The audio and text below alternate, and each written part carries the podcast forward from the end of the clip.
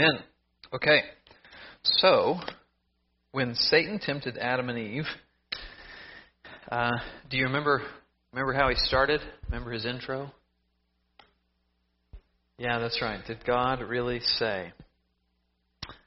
So, his tactic was obviously to get God's people to doubt God's word, and over the years, Satan's strategy has been consistent, and he is still whispering, um, and he is whispering in our ears. He's whispering in everybody's ears, and uh, unfortunately, you know, it still it still works. I, we have to confess this. It's good to confess this. It still works with us. it still works with me sometimes. It still works with you. This is the strategy that he uses, and we are weak and we are in need, so sometimes it still works with us. now, one of the main ways in which he is still whispering, did God actually say, is in the realm of sexuality. Does God actually say, did God actually say, you can't have sex outside of marriage? Does God actually say homosexual behavior is wrong? You know, does God really say? Now, in brief, yes, that, that is what God says. But so often, even Christians, we can struggle to understand why. So, you know, we have a sense as to, that men and women are different, but given the onslaught of, of information coming that's from a different worldview, sometimes we can get a little confused and we're like, you know what, I'm really convinced that men and women are different, but I'm having trouble articulating why now. and so we need to go back to the Bible and we need to look at Genesis 1 and we need to look at Genesis 2 and then we need to look at Ephesians 5 and, and then we begin to get a robust doctrine of gender, right? And, and, and, we, and we get strengthened and we're like, yeah, yeah, yeah, men and women are different. I have clarity on this. It is binary. That's not a bad word. That's a good word uh, as it relates to gender.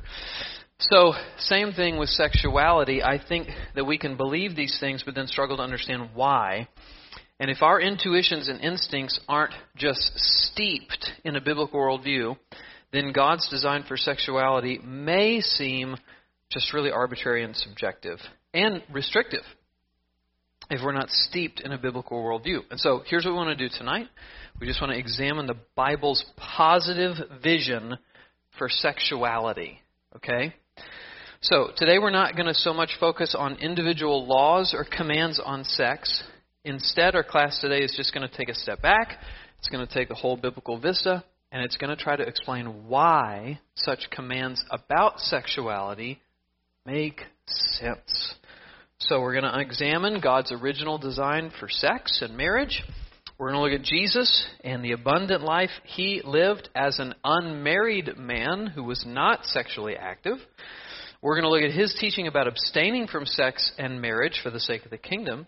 And then, with all that in mind, we're going to consider same sex attraction as a case study for how this biblical vision for sexuality speaks to the brokenness and sexual condition in our world right now. So, through it all, my prayer is that we would see that God actually values sex much, much, much more highly than the world does. And hopefully, we'll see the beauty and the goodness of God's design for sexuality. So, let's just start at the beginning turn with me to a very familiar text at this point, which is Genesis 1 27 and 28. So God created man in his own image. In the image of God, he created him. Male and female, he created them. And he blessed them. And God said to them, Be fruitful and multiply, and fill the earth and subdue it. Now, here we see sexual complementarity. Okay, big word. Male and female, he created them. We see sexual complementarity there. We also see procreation, God's command to be fruitful and multiply. See that right there in Genesis 1, 27, 28. Turn to Genesis 2, and we're going to discover that these things are linked sexual complementarity and procreation. Complementarity meaning different, male, female. Um, in, in, a, in a unscientific way, they, they fit together and go together, male and female. Okay? Sexual complementarity. Men and women are different. And then procreation. We see that in Genesis 1, and we're going to see that those two things go together in Genesis 2. Um, God creates Adam first. He says it's not good for Adam to be alone in 218. So by himself, Adam isn't able to be fruitful and to be multiply. multiply. And no suitable helper is found for him among the animals. So just pick it up with me in verse 22. And the rib that the Lord God had taken from the man, he made into a woman. He brought her to the man. Then the man said, This is at last bone of my bones and flesh of my flesh. She shall be called woman, because she was taken out of the man. Therefore a man shall leave his father and his mother and hold fast to his wife, and they shall become one flesh. And the man and his wife were both naked and were not ashamed. This is the first marriage. So for Adam, it takes someone who is both like him and unlike him to be fruitful and multiply. So she's bone of his bone, she's flesh of his flesh. They share a common humanity, both made in the image of God, but yet they are not identical. They are not the same. She's a woman, he's a man. Now, what does it mean that marriage is a one flesh union? Paul talks about it in Ephesians 5 28 through 32, where he actually cites this passage. I'm just going to read it to you. You can go there if you want. Ephesians 5 28 through 32. Paul cites this passage in Genesis. He says this In the same way, husbands should love their wives as their own bodies. He who loves his wife loves himself. For no one ever hated his own flesh, but nourishes and cherishes it, just as Christ does the church, because we are members of his body. Therefore, a man shall leave his father and his mother, and hold fast to his wife, and the two shall become one flesh. This mystery is profound, and I am saying that it refers to Christ and the church. Human beings are body and soul, and when a husband and a wife marry, their lives are united and their bodies are united through sexual intercourse. Their relationship of union symbolizes the union between Christ and the church. As the bride in the book of Solomon says, I am my beloved's, and my beloved's is mine. In other words, marriage is a relationship of mutual self giving, a self giving that isn't merely sexual, but in which a sexual union plays a unique role in joining the couple as one flesh. Okay? So, what is marriage? Here's just a definition marriage is a covenantal, bodily union of one man and one woman, open to the gift of procreation, symbolic of the relationship between Christ and the church. So, a covenantal, bodily union of one man and one woman open to the gift of procreation, symbolic of the relationship between Christ and the church. So we're just going to pick apart that definition for just a second. So a marriage is covenantal, okay? That means it's exclusive, it's founded on fidelity, it's intended to be permanent, only dissolved at death. Though I believe Scripture does provide legitimate grounds for divorce, divorce is to be rare and unusual because Jesus taught, quote, what God has joined together, let not man separate. So that's Matthew 19:6. Next, marriage is a bodily union. They shall become one flesh. So that means that marriage is normally, almost always, consummated and sealed by sexual intercourse. Sex both enacts and depicts the one flesh union of a man and a woman. The union of a married couple is more than physical, but it almost always includes the physical union. And then, third, on the next page of your handout, marriage is a union of one man and one woman in particular. Gender complementarity, okay, is definitional to marriage, not optional, okay?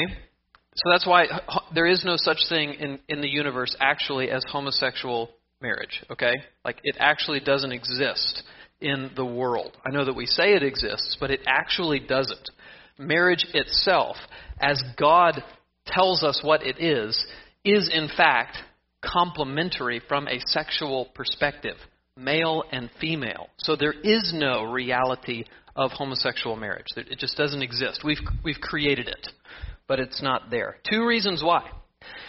First, two reasons why gender complementarity is definitional to marriage, okay? Not optional. It's, it's the essence of the thing. Two reasons. W- number one, because as you see in our definition, procreation is one of the designed ends for marriage.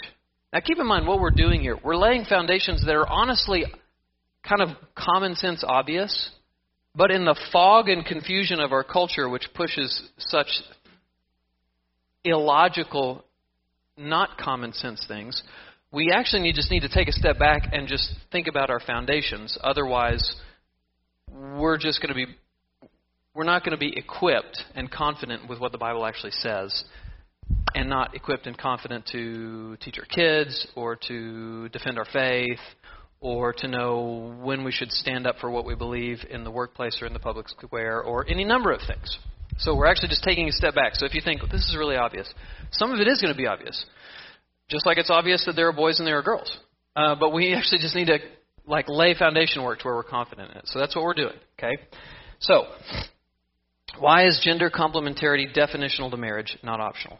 First, because as you see in our definition, procreation is one of the de- designed ends for marriage. And again, marriage is the God given means in Genesis 2 for, for fulfilling the God given command in Genesis 1 to be fruitful and multiply. A man and a woman are both necessary for procreation. Not only that, but as we've seen in previous work, weeks in the class, God has given fathers and mothers distinct roles to play in the nurture and in the care of children. Now, of course, we remember that because of the fall, not all married couples are going to be able to conceive. That's a sad and true reality. So in Genesis 3, the curse on the woman involves pain in childbearing. As the book of Genesis continues on, we see that barrenness is one of the effects of the curse. We mourn with those who desire to have kids, and yet they haven't received this blessing. But still, the reality of infertility doesn't mean that procreation isn't part of sex in its original and foundational design. Sex and procreation cannot be broken apart, but openness to procreation, the possibility of it, is an integral aspect of sex. And, and that necessitates a man and a woman to procreate. Okay? Two, a marriage is only a marriage if it is between a man and a woman because marriage is a picture of two distinct parties in covenantal union. This gets at our phrase, symbolic of the relationship between Christ and the church. In Ephesians 5, we see that marriage teaches us about the church's relationship to Christ because the wife and the husband are different and fulfill different and distinct roles. These roles are consistent with their God given gender. A so called marriage of the people of the same sex would not have the same symbolic meaning, and therefore it does violence to the gospel and so it's illegitimate. Now, with this definition in mind, what have we learned about sex? Well, the lesson that we should draw is that marriage and sex are mutually interpreting realities. The marriage union is sealed and reaffirmed through sex. So, sex is, in part, what ratifies a marriage. Sex helps us to see what marriage is. Now, at the same time, though, sex receives its meaning and legitimacy from the marriage relationship. Sex is not merely an act, but rather it is the union of a married man and woman. This means that from the standpoint of the Bible, sex between a man and a woman in marriage is sex, pure and simple. Every other kind of sexual activity is, properly speaking, not true sex. It may involve sexual behaviors, but outside the context of marriage, it's counterfeit and it doesn't bear the same meaning. You can set up a basketball hoop on a golf course. You can bring two basketball teams onto the grass and play a game that looks a lot like basketball. But if it is not on a real approved court, it will not count for the NBA standings. The teams may be going through the same motions, but their activity is outside the proper domain for a true basketball game, one that really counts. Basketball on grass isn't really basketball at all. Tennis on grass can be, however. Deep thoughts. All right. In the same way, we're seeing that sex outside of biblical marriage isn't really sex at all. Everybody with me? You're learning a lot tonight. All right. So, that can help us make sense of a chapter like Leviticus 18. When some people read Leviticus 18, a chapter like that just seems filled with a bunch of thou shalt nots.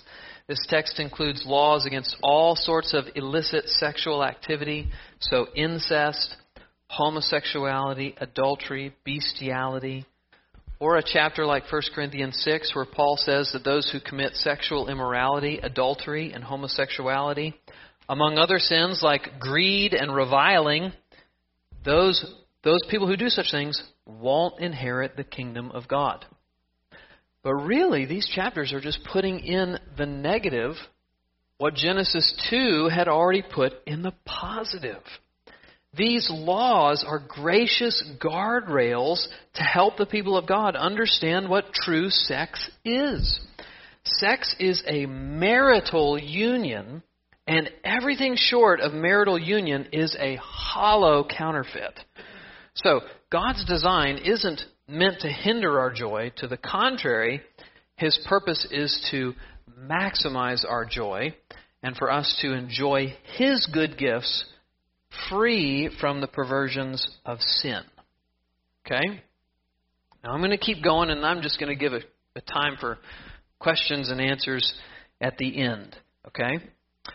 So, let's just look at sex as fulfillment on your on your outline there. The example of Jesus. Now, a biblical view of marriage should help us to see that what God has actually said about sex makes a great deal of sense after all.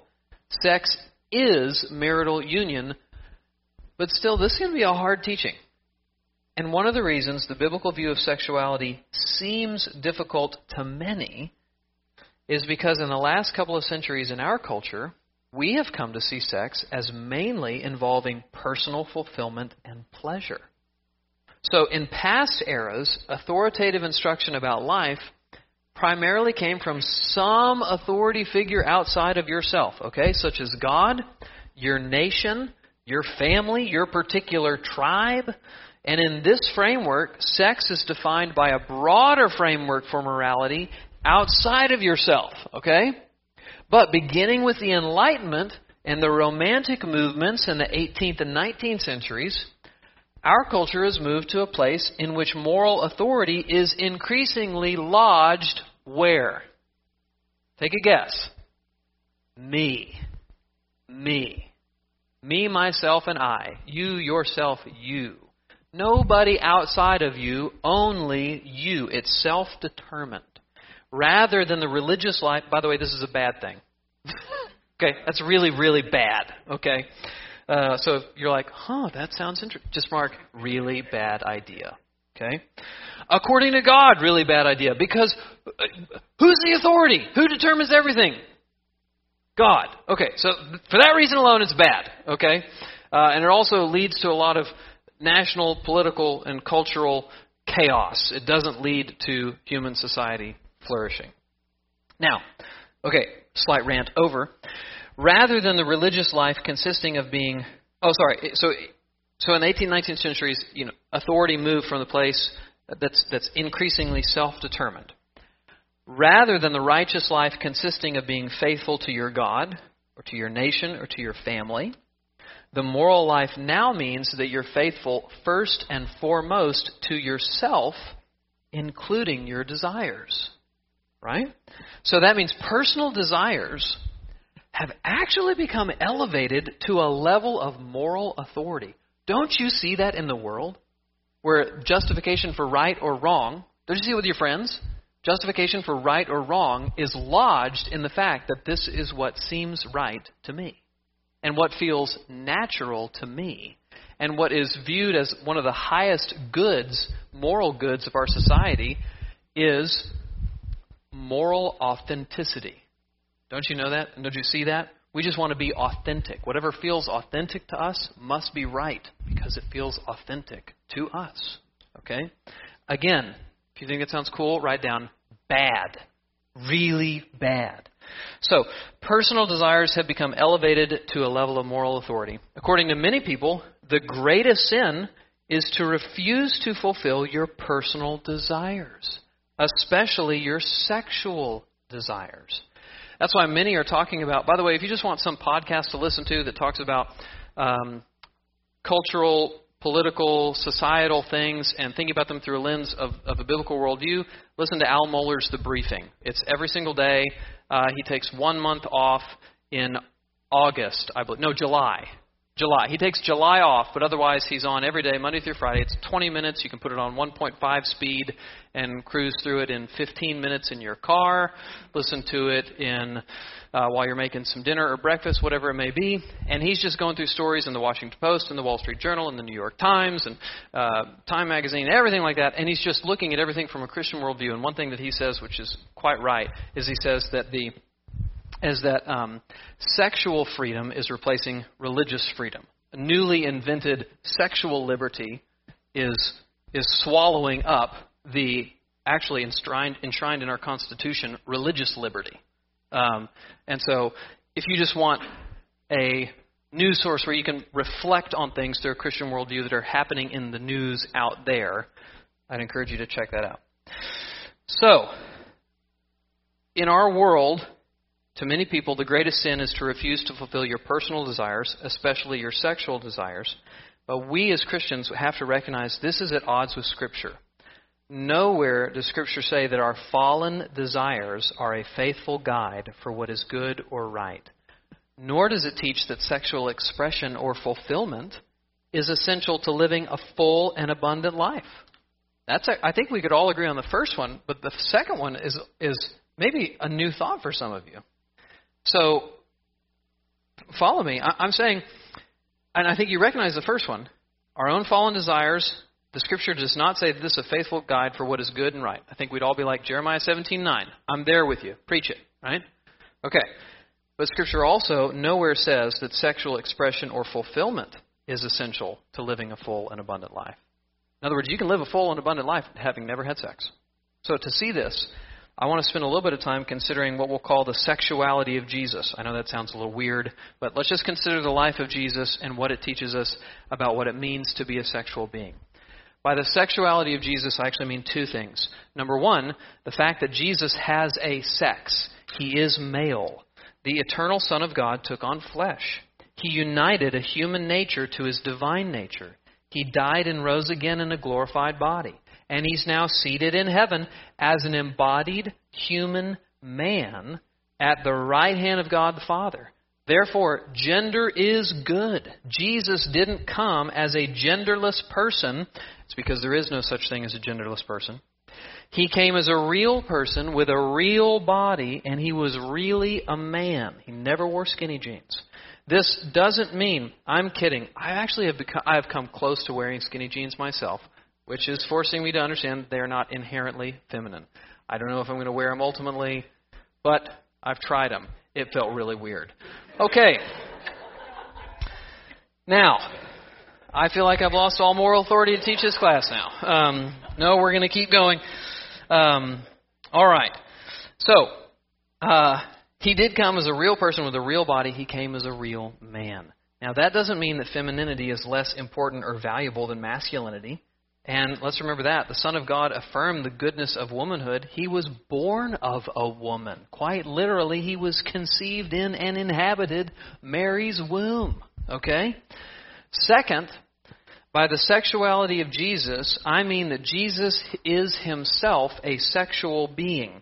As a real human person, he took on a body capable of sexual activity, and yet he refrained from sexual activity.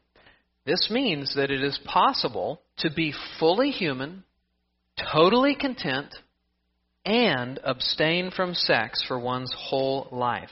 The term for this is chastity. Chastity is more than simply abstention from extramarital sex, it conveys purity and holiness. Jesus didn't avoid sex because sex is bad or he was somehow too dignified for it. No, he taught that marriage as a one flesh union is good and it's part of God's design. It's, he said that in Matthew 19, 4 through 6. but rather getting married simply, it wasn't part of his mission on earth. And praise God it wasn't part of his mission because Christ's example shows that you can live a life of service to God, fulfilled joy, and contribution to the good of others without sex. So sexual activity is not essential to being human or to ultimate satisfaction. Yet it is also important for us to see that Jesus, as a single man, wasn't just holed off in a monastery living alone. He had committed intimate friendships. John calls him the disciple whom Jesus loved, or John calls himself the disciple Jesus loved. In John 11:5, we read that Jesus loved Martha and her sister and Lazarus.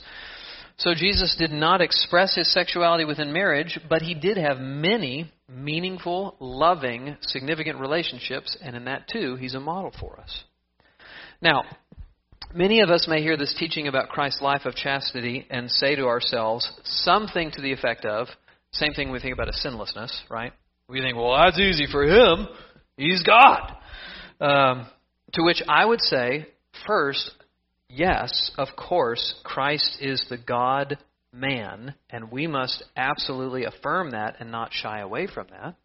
And we also must affirm that he did live fully as a man. His divinity did not take away in any way and eliminate his humanity. His humanity. Okay, so he knew struggle. He resisted Satan. Hebrews 2:18 tells us that he quote suffered when tempted end quote.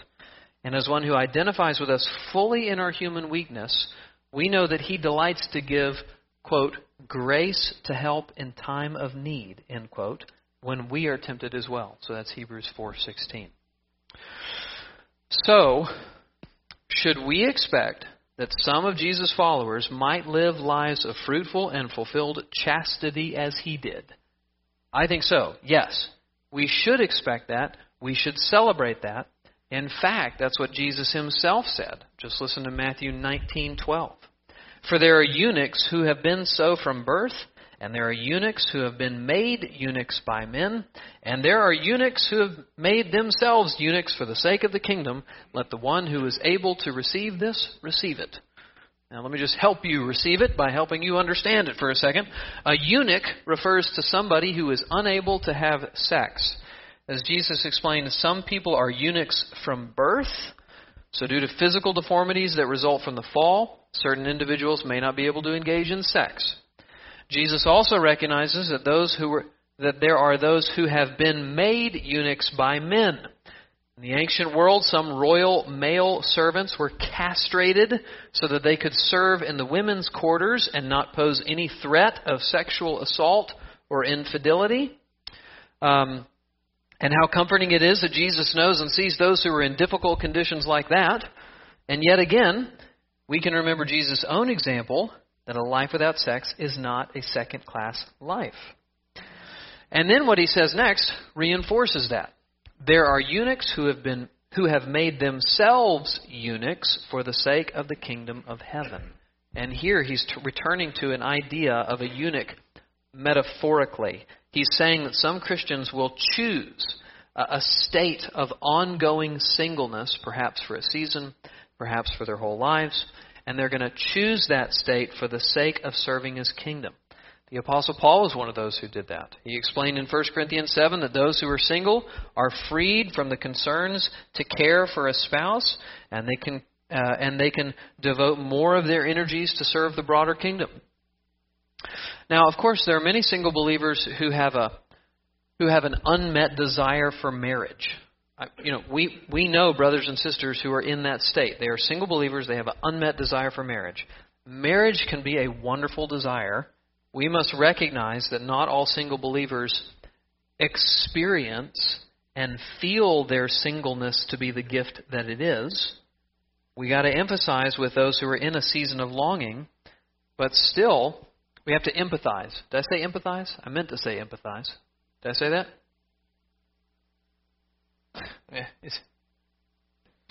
um, all right, we must empathize with those who are in a season of longing, but still, Believers longing for marriage can take comfort that Jesus affirms the value of singleness and chastity, and he himself lived out the goodness of the single life.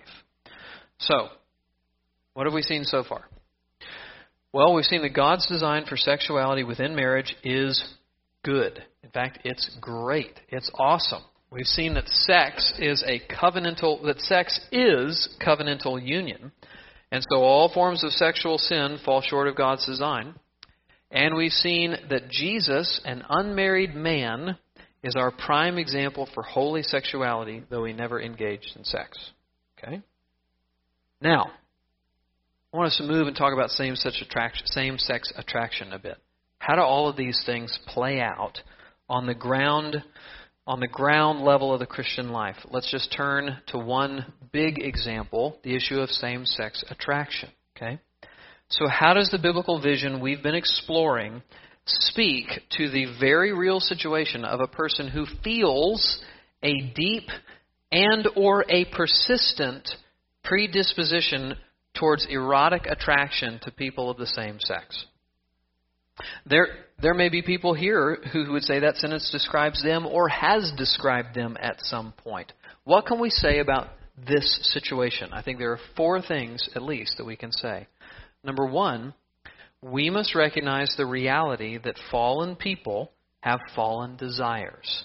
This should not surprise us. Jeremiah 17:9 The heart is deceitful above all things desperately sick. Who can understand it? Paul's clear in Ephesians 2 3. We all once lived in the passions of our flesh, carrying out the desires of the body and the mind, and were by nature children of wrath like the rest of mankind.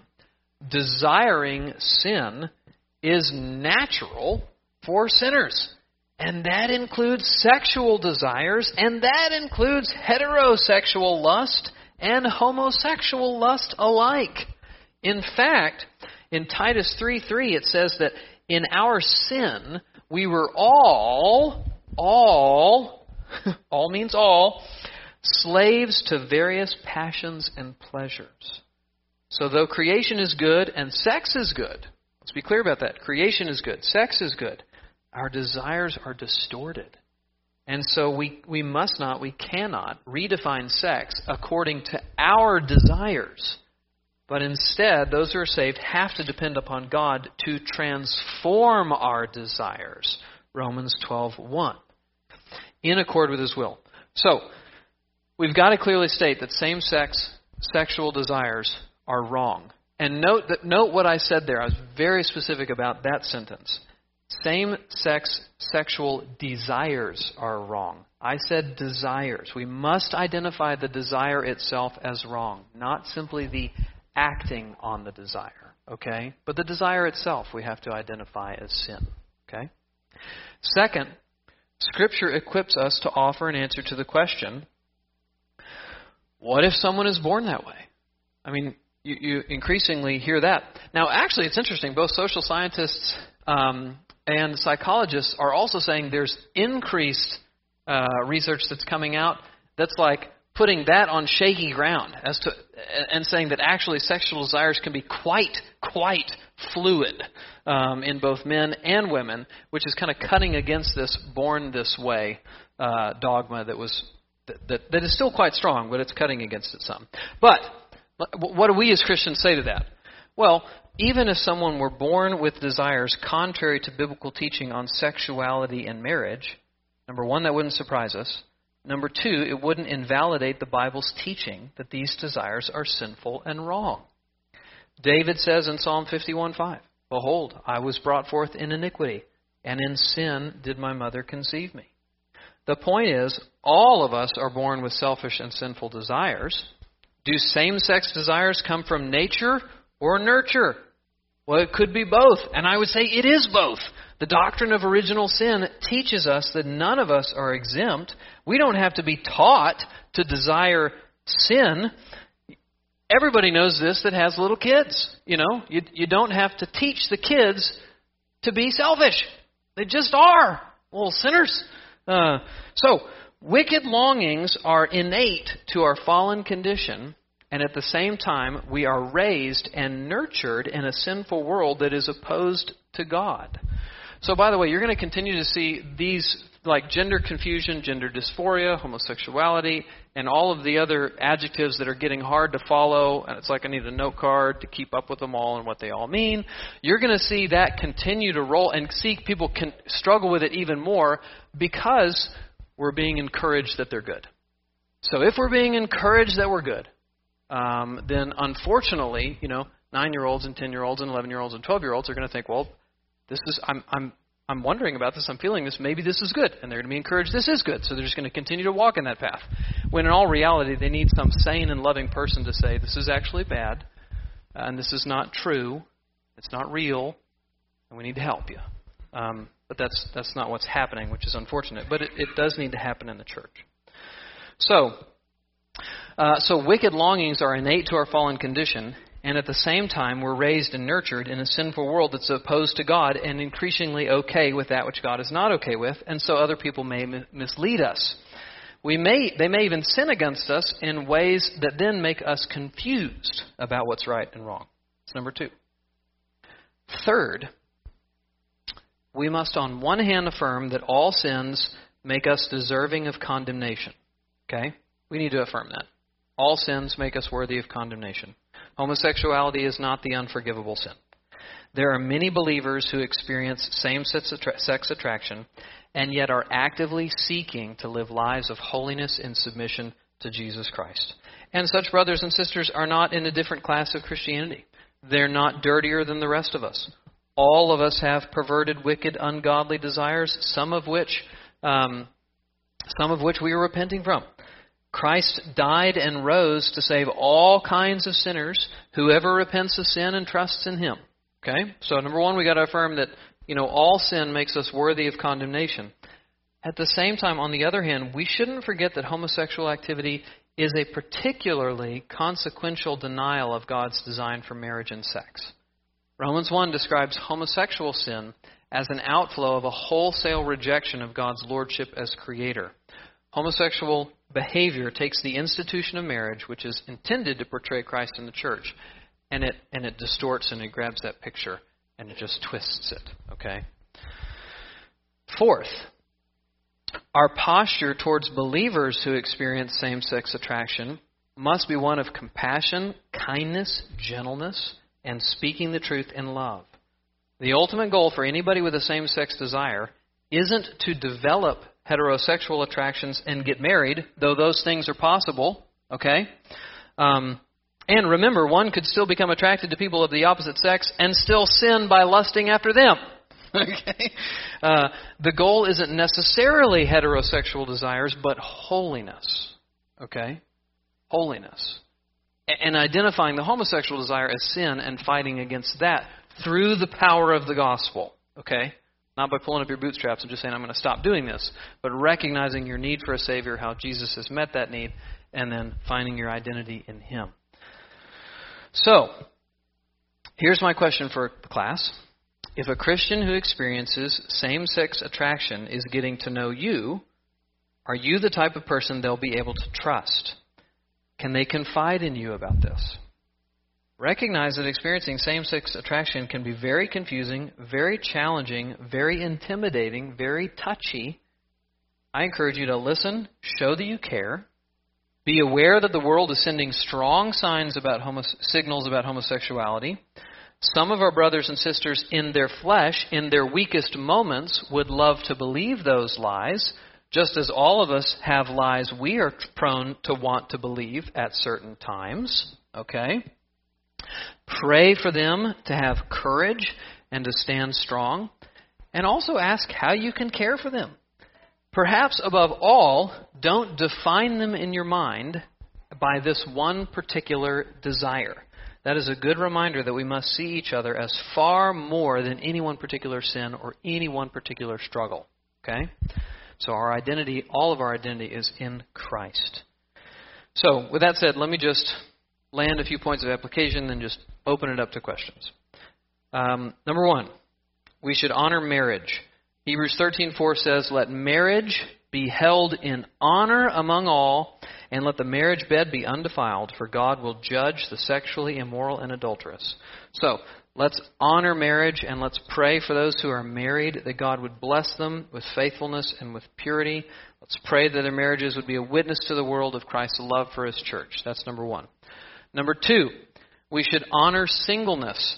Paul does this. In 1 Corinthians 7 8, to the unmarried and to the widows, I say that it is good for them to remain single as I am. Marriage is a good thing to desire, but the end of the Christian life is not to become married, have 2.5 kids, and live on three acres of land in Vermont where you can have a nice barn and build some stuff and ride four wheelers, okay? Although that's cool. Um, the end of the Christian life is to reach the new heavens and the new earth where human marriage will be no more. We should never treat a single Christian as a second class Christian.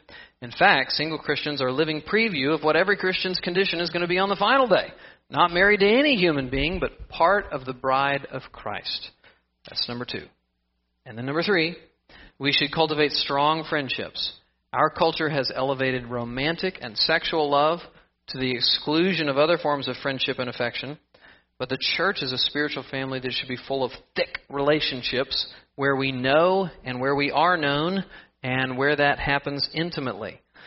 So the water that you had said that that that uh, what's the saying about something being thicker than blood?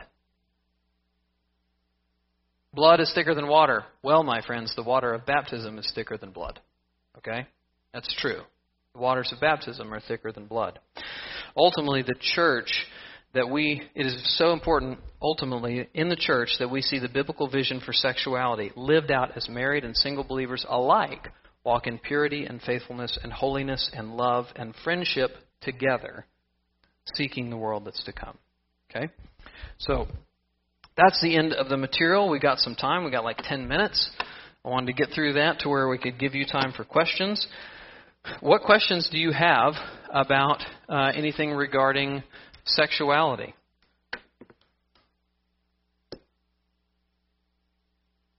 Are the things we've been talking about tonight.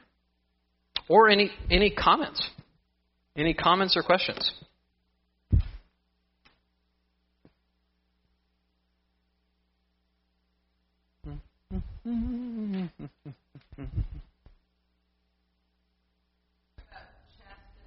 yeah. Um, so I'm thinking about priests.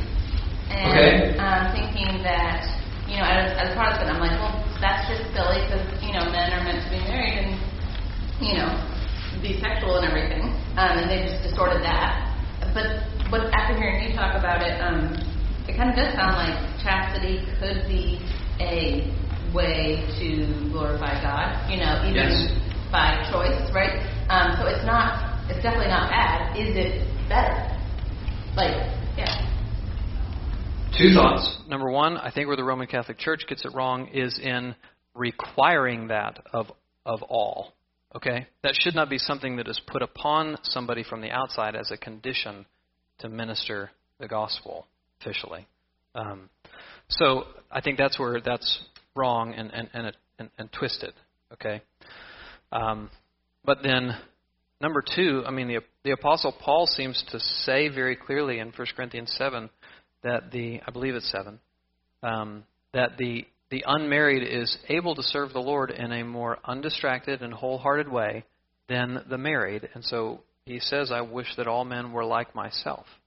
So there is a particular advantage to being single, a particular single-mindedness that you can have that the married simply is unable to have. So there is a sense in which it is there is a sense in which it is desirable um, more desirable than marriage as it relates to effectiveness for the kingdom of God, single mindedness for the kingdom of God. That's perfect. One. I mean, clearly God intended man to have a helper.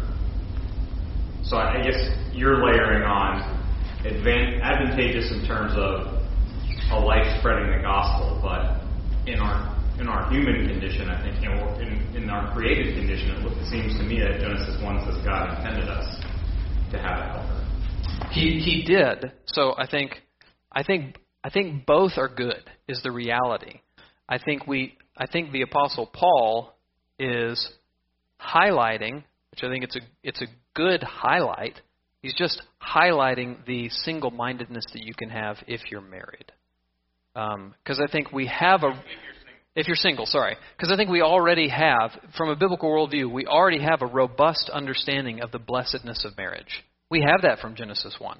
It's not a, it's not a, we should, if we have a robust biblical worldview, we have a robust doctrine of marriage and that it's a blessing and it's wonderful. So, under the inspiration of the Holy Spirit, it seems as though Paul was saying, But I also want you to know there's this massive benefit of this side of things. And I just want you to know that.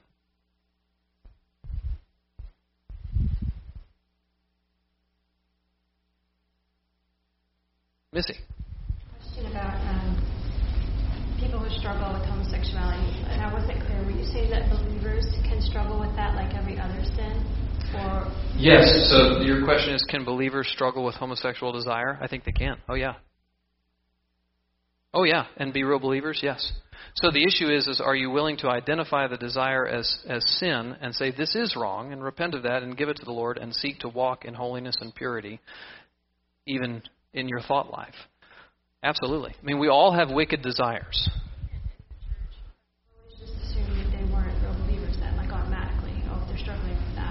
Yeah. So Missy is saying she's seen in the church, but she's just she just would make the assumption that they're not real believers. I would say, I mean, no, absolutely, they can absolutely be believers. I mean, as believers, we. It, the question is which which wicked and sinful thoughts do you struggle with? and are you willing to identify them as such and not make excuses for them or accept them or walk in them, but instead receive the cleansing power of Christ's blood to be forgiven of them, and then the cleansing power of his blood to continue to walk in holiness, even though this may be a, a desire that you struggle with in your heart?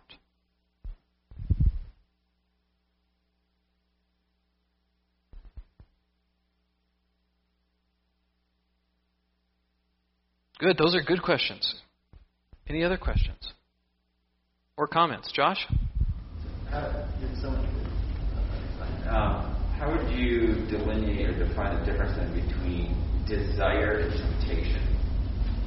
What is something that's tempting? Does that require desire, or is that apart from desire? You're tempted without desiring something. So, sometimes, uh, so I think they're very similar. Um, sometimes we are tempted uh, by our own desires that arise from within, right? And sometimes we are tempted by a desire that comes to us externally that we weren't necessarily looking for, and then it sparks a desire from within.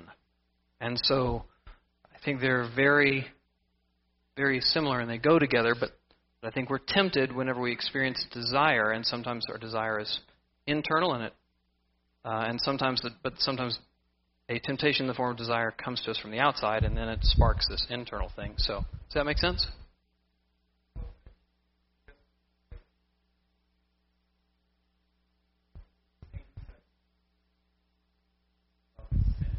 Not simply following up on the act of the desire Mm-hmm. And we're saying that Jesus was in every way tempted the same as we are. And again, kind of like you're saying in Hebrews, um, that we have a high priest who can sympathize with our weakness because in every respect he's been tempted as we are. And if temptation is something that's lacking desire, we say somehow, well, Jesus was perfect because he was tempted, but he didn't desire those things, then how can he sympathize with us if he didn't also have a desire? And even in the garden, it says if he's praying, let this pass cup, let this cup pass, but not my will, but your will. Then there's a sense in which you're saying, okay, God, I'm not I want to do this. I want to desire, like I'm desiring something different here, but at the same time, I want to do your will. So he's subjecting his desire to the will of the Father. But so then, how is desire sin as opposed to acting on the desire? Where I would say that the desire itself is sin. So the the thing about Jesus and his desires that's that's pretty that's pretty thorny, uh, and that's a that's a it's honestly a, a, a good question to wrestle through. I think what we'd have to say is that he never had a sinful desire. I think we have to say that, okay? But yet we'd also have to say that he does identify with us in every way. Now, he didn't have a sinful desire, but he identifies with us in every way. How does that work? I'm not quite sure. I just see the Bible affirming both. So I'm not quite sure how that fits together, but I'll, I'll take both of them at face value and as true. Okay? Where I would say that where I would say that biblically um, that we would need to identify uh, sin. Basically, I'm saying when I say the desire, homosexual desire, sin, I'm saying that the desire for it in your heart. Okay, and I think we have to say that when we look at Jesus' words when he talks about. You've heard it said, "Don't commit adultery," but I say, if you lust in your heart, you've you've committed adultery. So he lodges he lodges the sin in an inward desire, not merely an outward action. This person's wife is attractive without lusting. So could you not have the same sex attraction? Say, as a man, that man is attractive to me, but then not still lust after him. If lust is the sin and not the attraction. I think that's possible. Yeah. So you could have a same-sex attraction that is separate than a same-sex. I wouldn't call us. I wouldn't call saying a man like. So I think Cal is a fine-looking man. I find Cal to be an attractive man, but that's not a same-sex attraction. I'm not erotically attracted to Cal. What I'm calling same-sex attraction, I think, is just you're you're attracted to someone of the same sex, like you're erotically attracted. That's different from what you're speaking of right there when you just say uh, you know, you can see a gentleman and think, yeah, he's an attractive man. He's a good-looking man. He's got ripped six-pack abs or whatever it may be. But you have no like inward attraction to that. So that's that's how I'm using, and I think that's how most people would use same-sex attraction. It's not merely an observation that someone is attractive of the same sex, but it's an inward desire for that.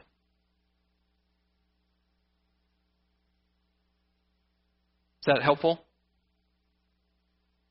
Well, doesn't sound like it was. I, I'm really trying to answer your question as honestly as I can. Okay, I we'll go. We can circle back offline. Yes. well, ask what you don't know. Uh, uh, from the standpoint of like thinking about this topic in, in an evangelistic way, I feel like like would you do you have any uh, recommendations for approaching it because I can I can see going there with someone I have a relationship with who may trust me. I feel like there's so many layers of well, you're a bigot, you're homophobic, you're non-tolerant, you're da da da. That how do we even get to talking about the real stuff if we fly the flag of you know you know what I'm saying? Yeah, in in one, I mean, I don't know. I haven't found myself stuck in those situations, honestly, because I think people just assume since I'm a conservative Christian, I'm not going to think about those things. And they actually, the people that I'm talking with, don't tend to like. They're not looking for. I don't know. I'm just not looking for fights when I engage. So I mean, there's different types. Of, I don't think I would be a very good apologist, to be 100% honest with you. Um, so I think there are people who are like really gifted in apologetics and all that stuff. I actually don't think that's me. Um, I'm not answering your question. I'll try to answer your question. In one sense, I would just say, don't worry about it. And instead, with the people that God has you around and the people that you are able to minister and share the gospel with, just minister the gospel with them as best you can. And don't worry about anybody calling you a bigot or a homophobe. And if they do, when they do, pray and ask God for courage and clarity for what would be the best, honest thing to say in response. I think I've been pegged a couple of times, somebody saying something.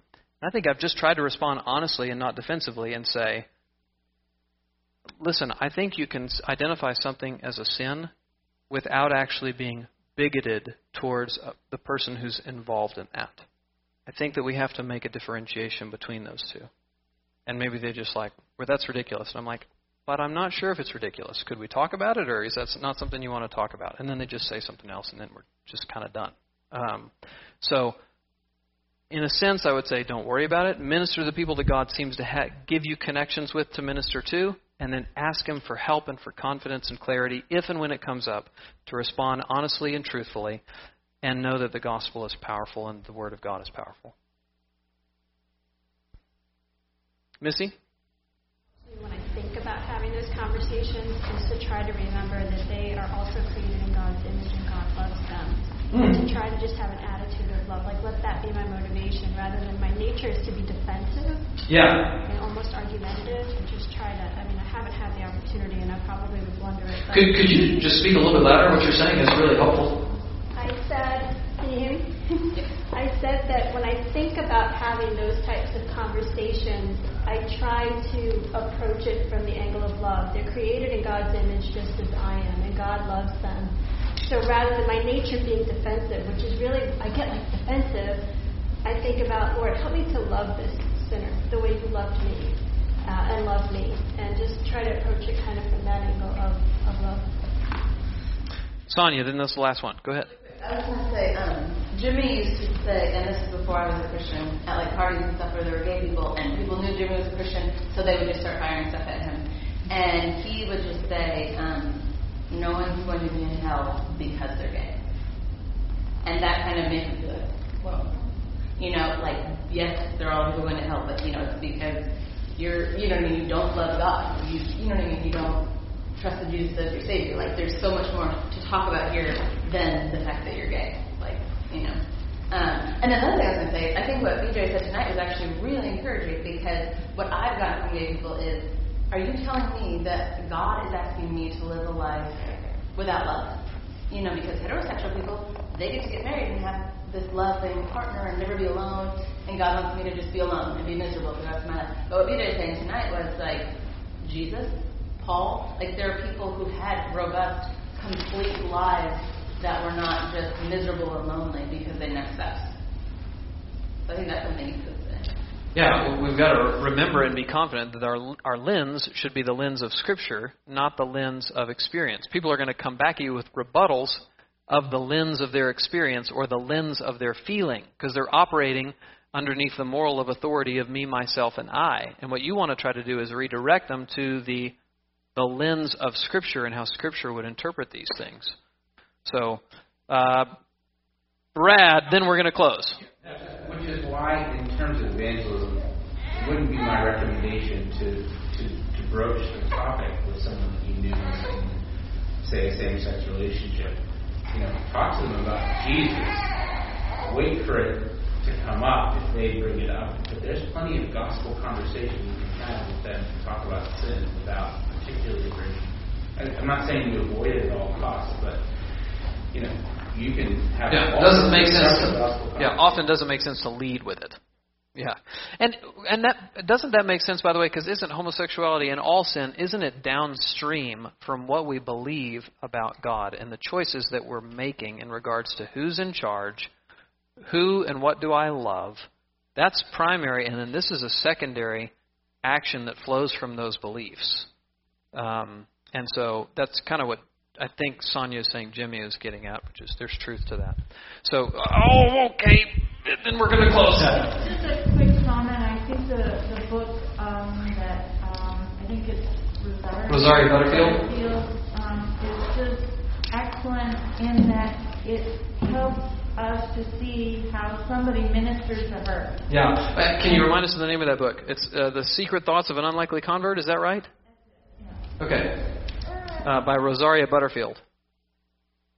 The minister and his wife just invited her for dinner, and they just loved on her, and she found that uh, um, attractive. You know? Yeah. And they they didn't have an agenda. They just wanted to share the gospel with her. They shared meals with her, and over and over and over again. And she fell in love with Christ. And She's now a Presbyterian minister's wife. Uh, and an effective writer and apologist. I'm sorry?